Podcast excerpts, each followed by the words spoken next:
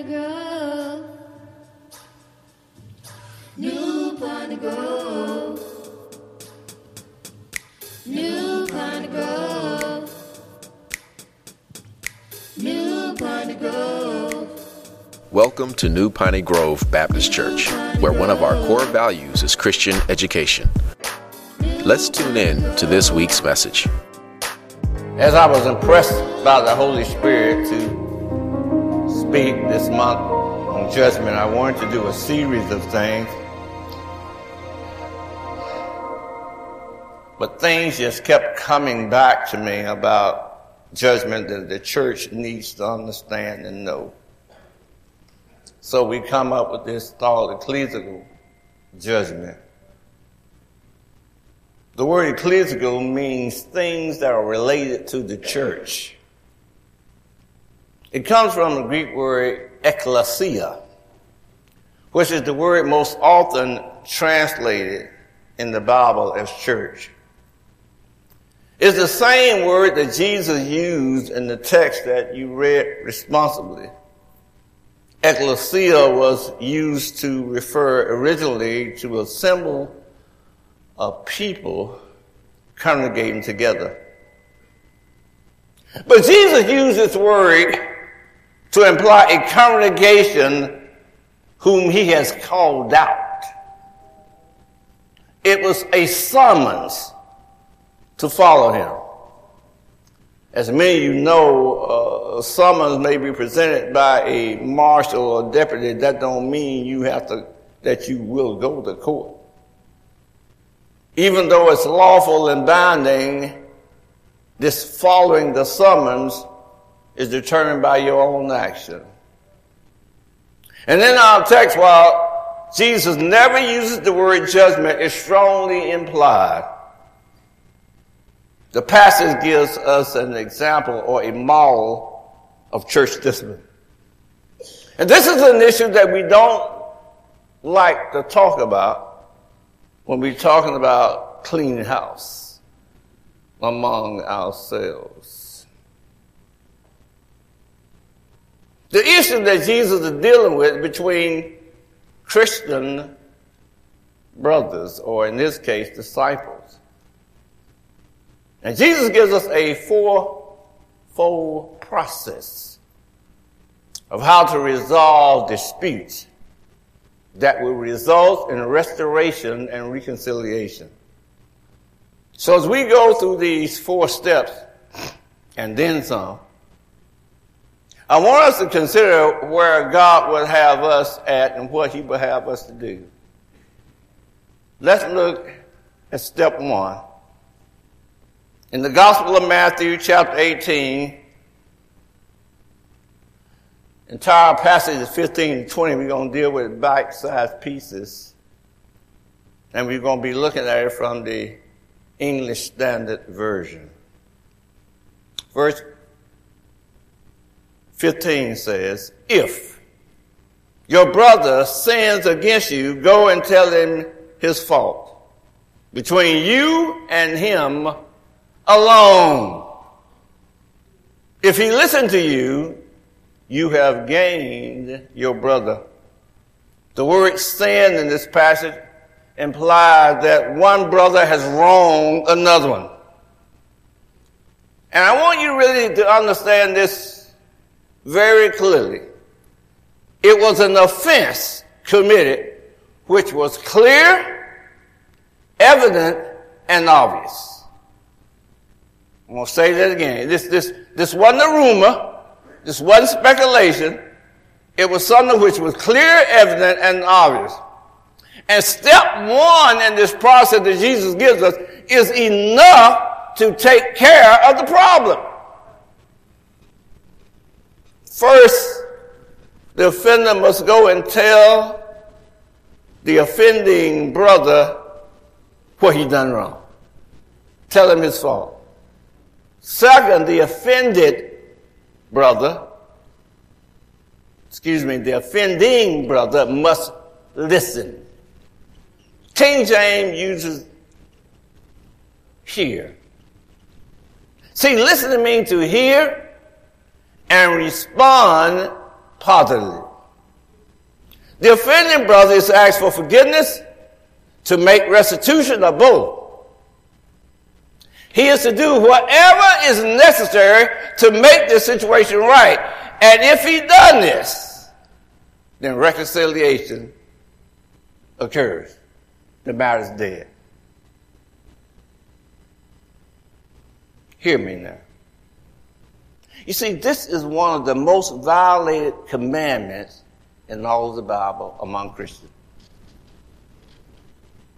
Jesus' instruction is clear. The first step, meeting between the two brothers is just between him and him alone, the offender and the offendee alone. However, more often than not, the first step that happens when someone offends us is to tell somebody else.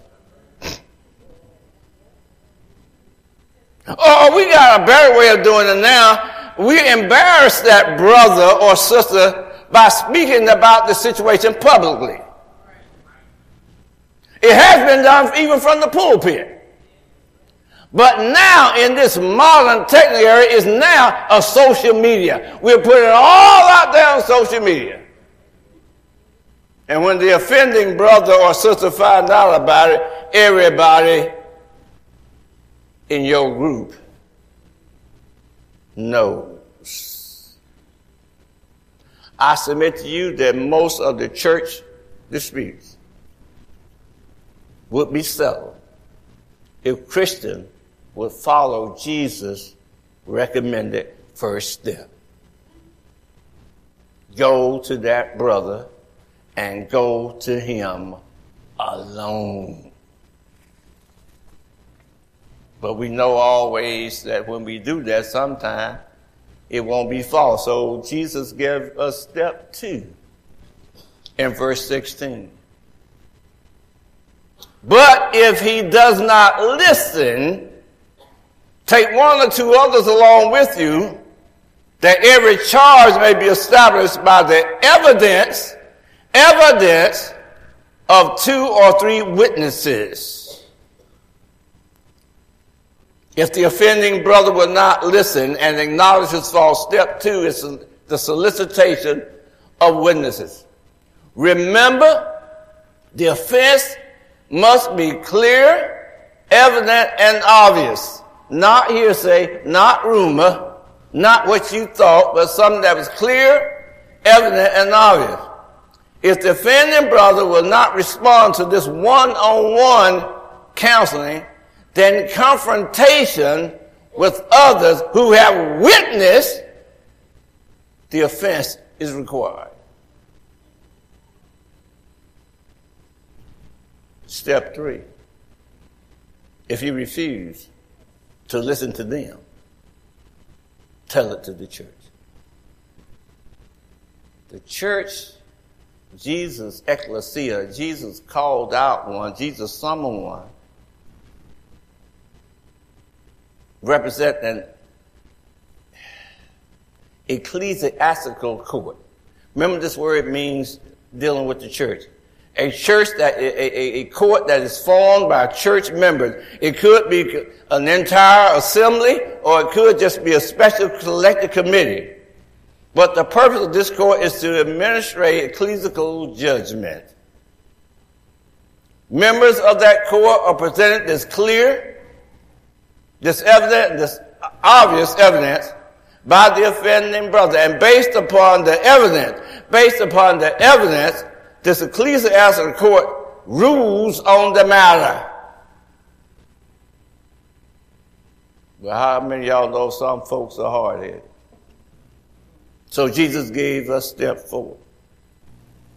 And if he refused to listen even to the church, let him be to you as a Gentile or a tax collector. If the offending brother doesn't abide by the ruling of this ecclesiastical court, then they should render another verdict, which is to withdraw. I know it don't like it to be said, but to withdraw church membership. This is known as excommunication. Communication has to do with relationship. So it's separation from the church. Now the purpose of this, what seems to be harsh action,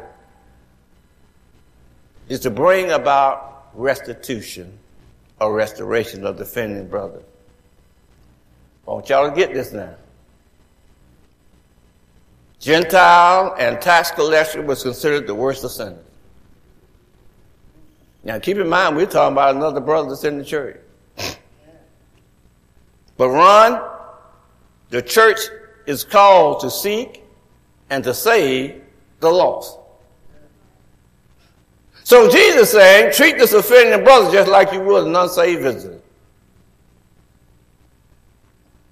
Their refusal to listen to the church caused them to forfeit their rights, benefits, and privileges of church membership, as well as, and here's the hard part, personal fellowship of other believers. Read on in the text, it'll tell you don't even fellowship with them.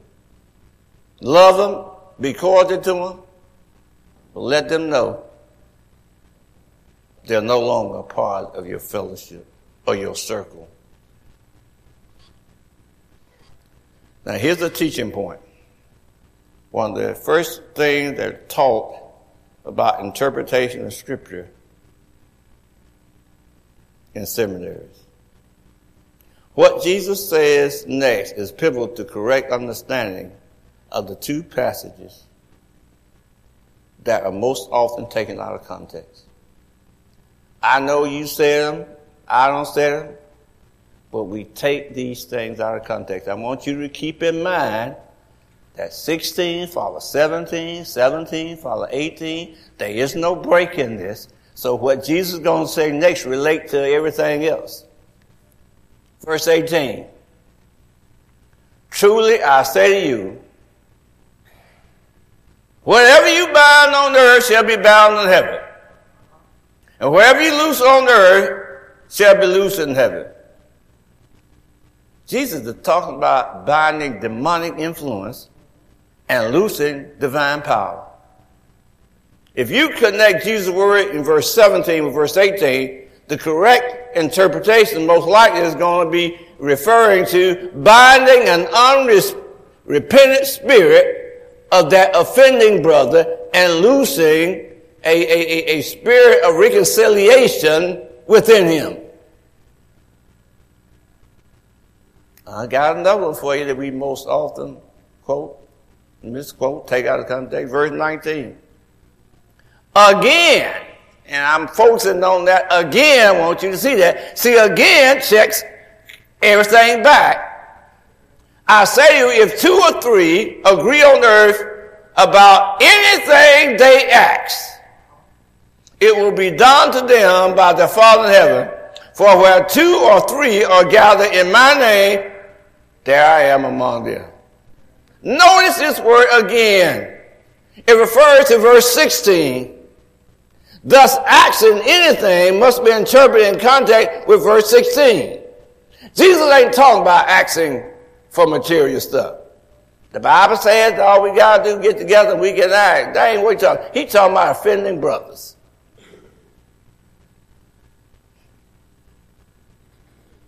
Not talking about acting for something you want. He's talking about restitution between brothers. Y'all see this word too? The same two witnessed the offense in verse 16 that was called to go with the brother are now called to pray for the brother. Jesus had promised that whenever they gather and pray, he will honor them with his presence. So when you gather together, what are you supposed to be praying for? Just keep it in proper context.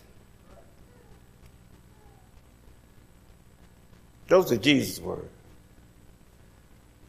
But the Apostle Paul has something to say about ecclesiastical judgment as well. So in our supporting text, the Apostle Paul became aware of two situations within the church at Corinth. First one, one prominent member of the church was committing a clear, evident, and obvious sin. But the church did not address it with ecclesiastical judgment.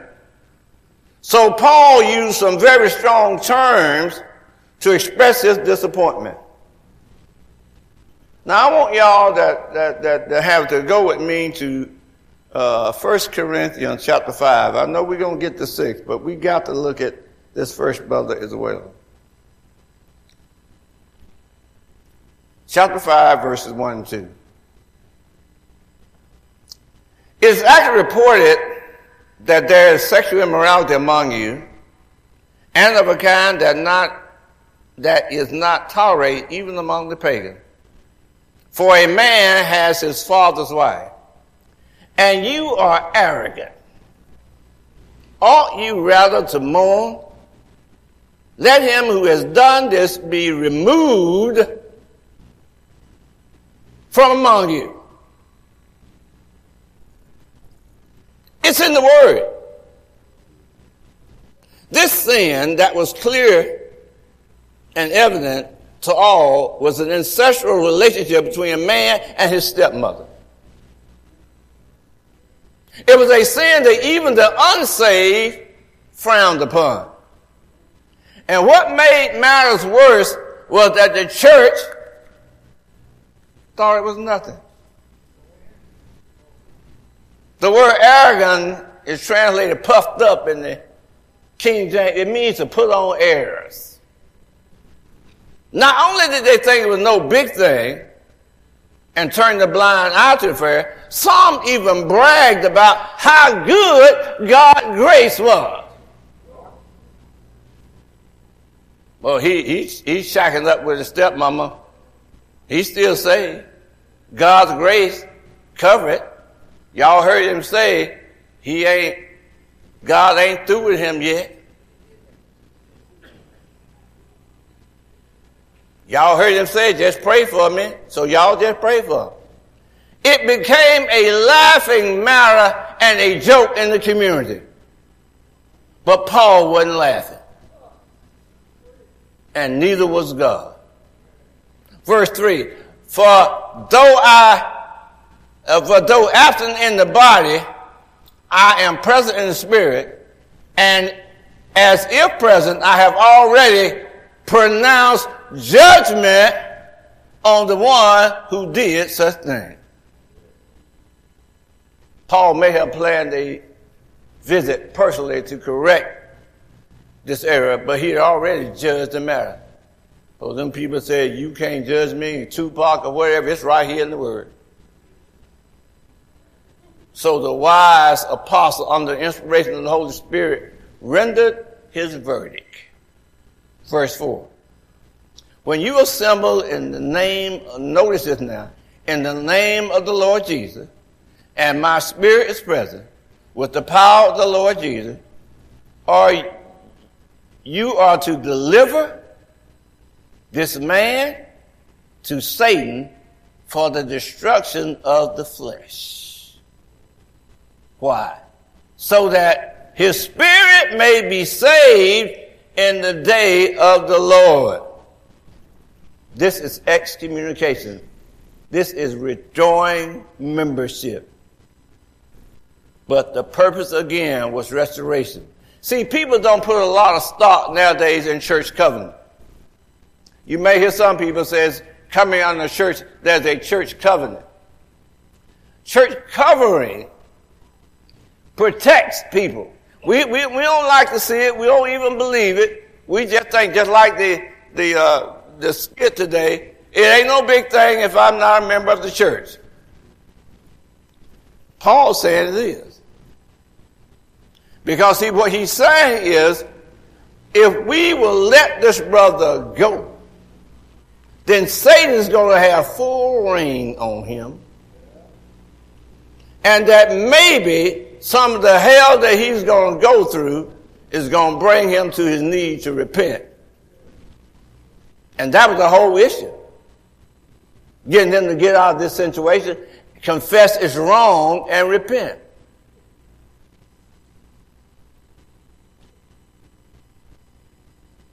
That was the hope.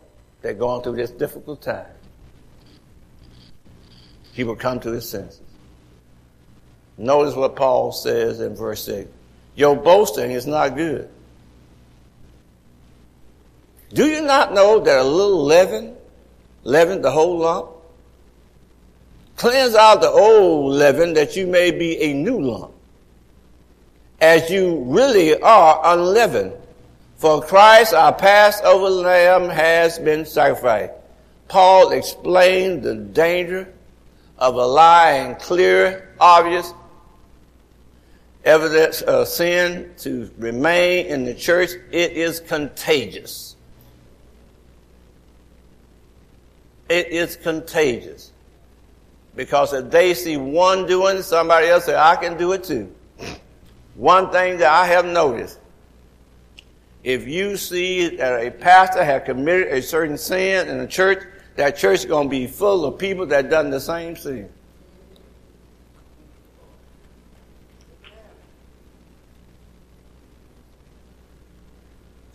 Leaven represents sin. Or King James may say yeast. And I want you to think about baking for those that know anything about it. It don't take a whole bunch of baking soda or yeast and a lump of bread for it to rise. So leaven represents sin. It's a spirit of evil that spreads. But Christ died to give us a new spirit. And we will embrace him and allow him, it will also spread. But the two cannot exist. You're going to have to get rid of the old. Now let me stop right here. I'm not talking about falling, making mistakes.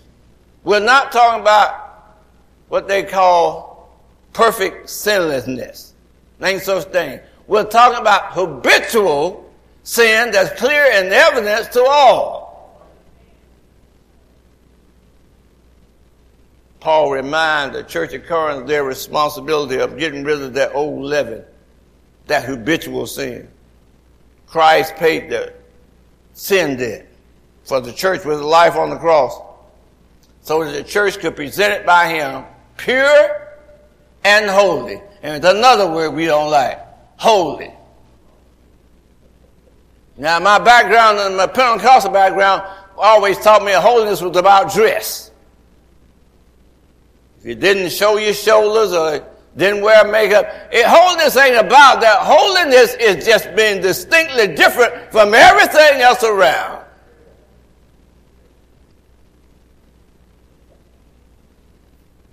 Deacon Walker and his conversation with the individual that resulted in the skit showed the ramification of when church ain't doing what God has called them to do. It's contagious. That was the first event that Paul addressed. The second one was similar to what Jesus had addressed in Matthew 18 disputes between Christians, uses. This issue was so serious, it's about to split the church. First Corinthians chapter 6. When one of you has a grievance against another brother, does he dare to go to law before the unrighteous instead of the saint? Now, do you not know that the saints will judge the world? And if the world is to be judged by you, are you incompetent of trying a trivial case? Do you know that we are to judge angels? How much more than matters pertaining to this life? Some scholars believe this issue was, had to do about property or land ownership. But whatever the reason was, these two brothers ended up in court. And Paul rebuked them for their lack of faith and trust, Brother Jeff, and their ignorance. He asked a series of questions to show how ignorant they was. And I'm just going to deal with two, and I'm going to deal with the way I think that we can all understand. Don't y'all know that we will judge the world? Many people believe that this will occur after the millennium when Satan done spent a thousand years in the pit and then he's loose again. Shortly after that, we're going to have the white throne. But the Bible says in Revelation 24 that there will be many thrones and people sitting on them. That's going to be the church. We're going to reign with Christ and we're going to judge those who rejected Christ as Savior. So here's the bottom line. If the saints are going to be given the responsibility and the privilege and the blessing of judging in the afterlife, aren't we qualified to judge in this life? Another question, don't y'all know we gonna judge angels? This may be referring to those ministering spirit that serves us today. And it may be just like the beam of what they be getting reward. But there's a remote possibility we gonna judge the bad angels as well. We're to be cast into the lake of fire forever. But regardless, the Bible says going to judge angelic beings. Now, going to judge angelic beings. Aren't we qualified to judge human beings? Verse 4. So if you have such cases, why do you lay them before those who have no standing in the church? I say this is your shame. Can it be that there's no one among you wise enough to settle a dispute between brothers? Paul said that it don't make no sense to take a Christian brother to a non-Christian court. There ought to be somebody somewhere in the church who can resolve these issues. Verse 7 To have a lawsuit at all with another is already a defeat for you. Why not rather suffer wrong? Why not rather be defraud? But you yourself wrong and defraud even your own brother. See, this lawsuit wasn't a matter of correcting a wrong or seeking justice. It was a mean of personal gratification of one brother at the expense of another. Don't get me wrong, some people will prefer, profess Christianity because they know this verse. I remember seeing a commercial once about a car dealer that was ripping people off. And they pushed the Christianity issue. But the film secretly planted caught them mocking. We don't cheat nobody. We Christians. Ha ha ha ha ha.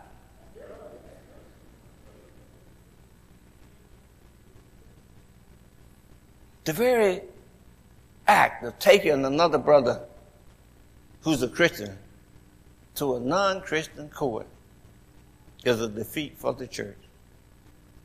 I want you to notice what Paul is saying, and I know this is one of them hard sayings. Paul states it's better to lose the case than to lose your testimony. It was better to trust God's sovereign purpose and lose financially than to discredit the mission that Christ had given the church. You see, there are three problems with ecclesiastical judgment.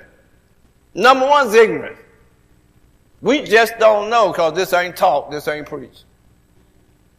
Fear. Some of us just plain scared. And three, the one that I think is perhaps the biggest one, is we got sin in our lives and we feel unqualified and unworthy to judge others. Again, we are not talking about sinless perfection here. We're talking about clear and obvious sin within the church.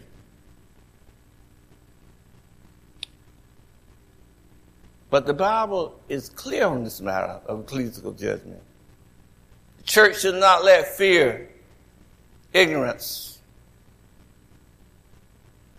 and sin stop us from feeling our responsibility. You see, we will be judged for not judging.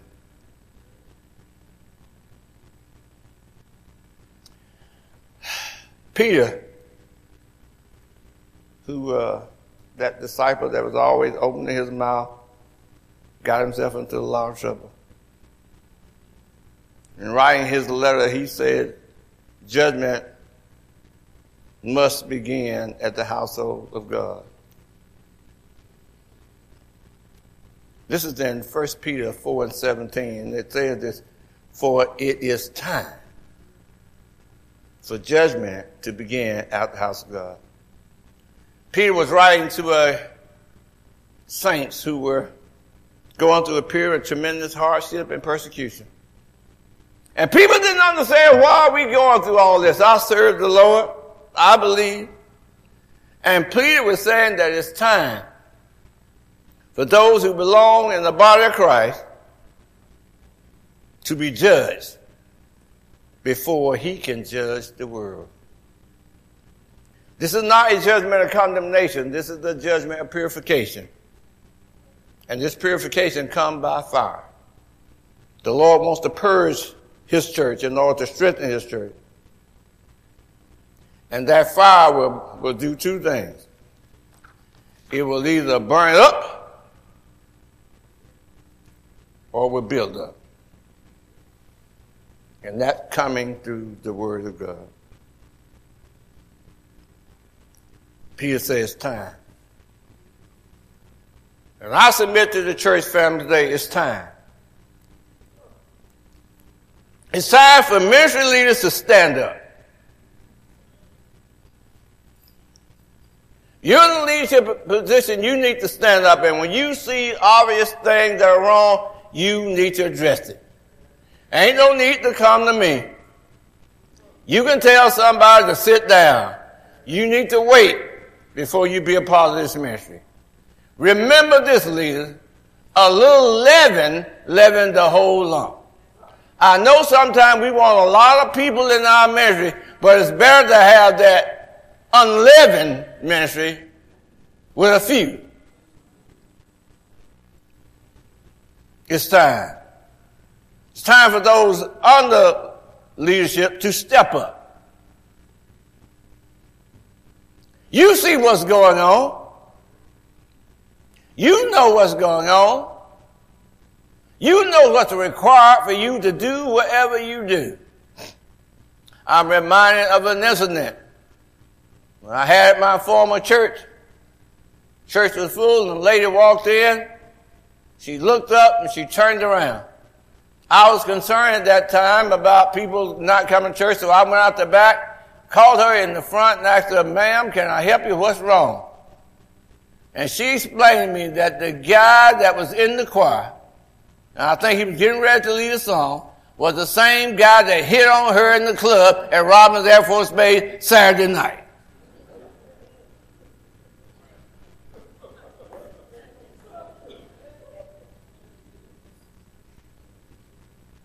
Not only is time for leadership to stand up, and for those un- under leadership to step up, it's time for those in ministry to speak up. Don't assume that I know everything that's going on. Why is the pastor letting this person do that? Why is the pastor letting that? I don't know everything. God give me the spirit of discernment sometime.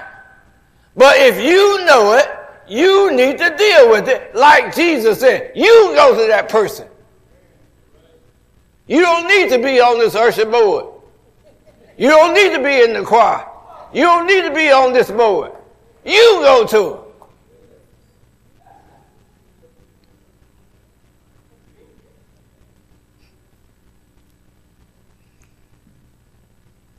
Stand up, step up, speak up.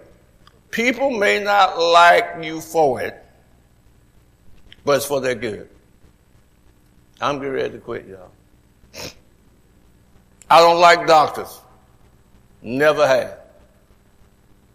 As a young man, I used to go and see somebody, even in the grocery store, if they had on something white, I would start crying. I don't like shots. Never have. And I have to get my blood drawn at least by four times a year. Don't like none of it. I don't like medicine. Have to take it in the morning and take it in the evening. Don't like it. Like to get off of it. But the benefits of all these unpleasantries speak for themselves. I'm able to come in here and talk to y'all.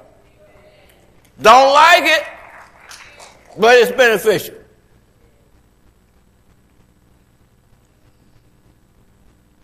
The Word of God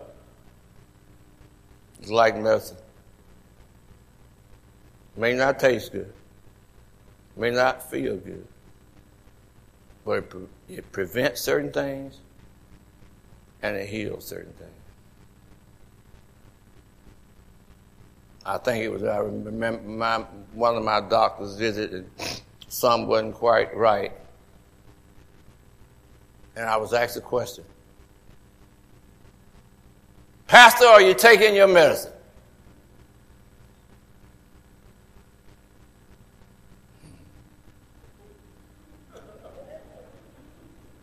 Is something going on wrong in your life?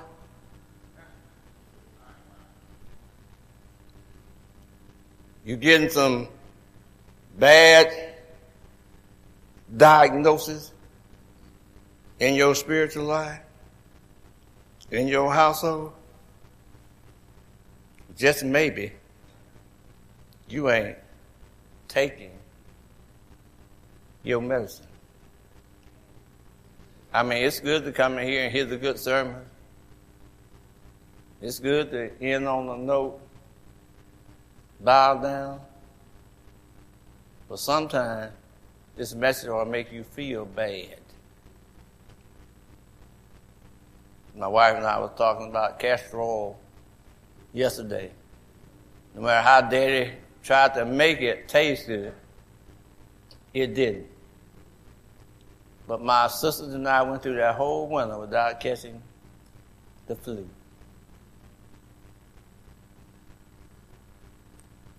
Every year, they push this thing about taking the flu shot. But I got a better one for you. Have you taken your sin shot?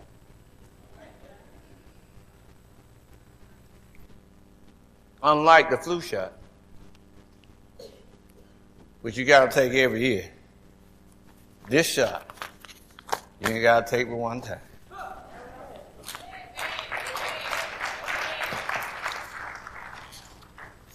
Did you take your medicine? Let us stand.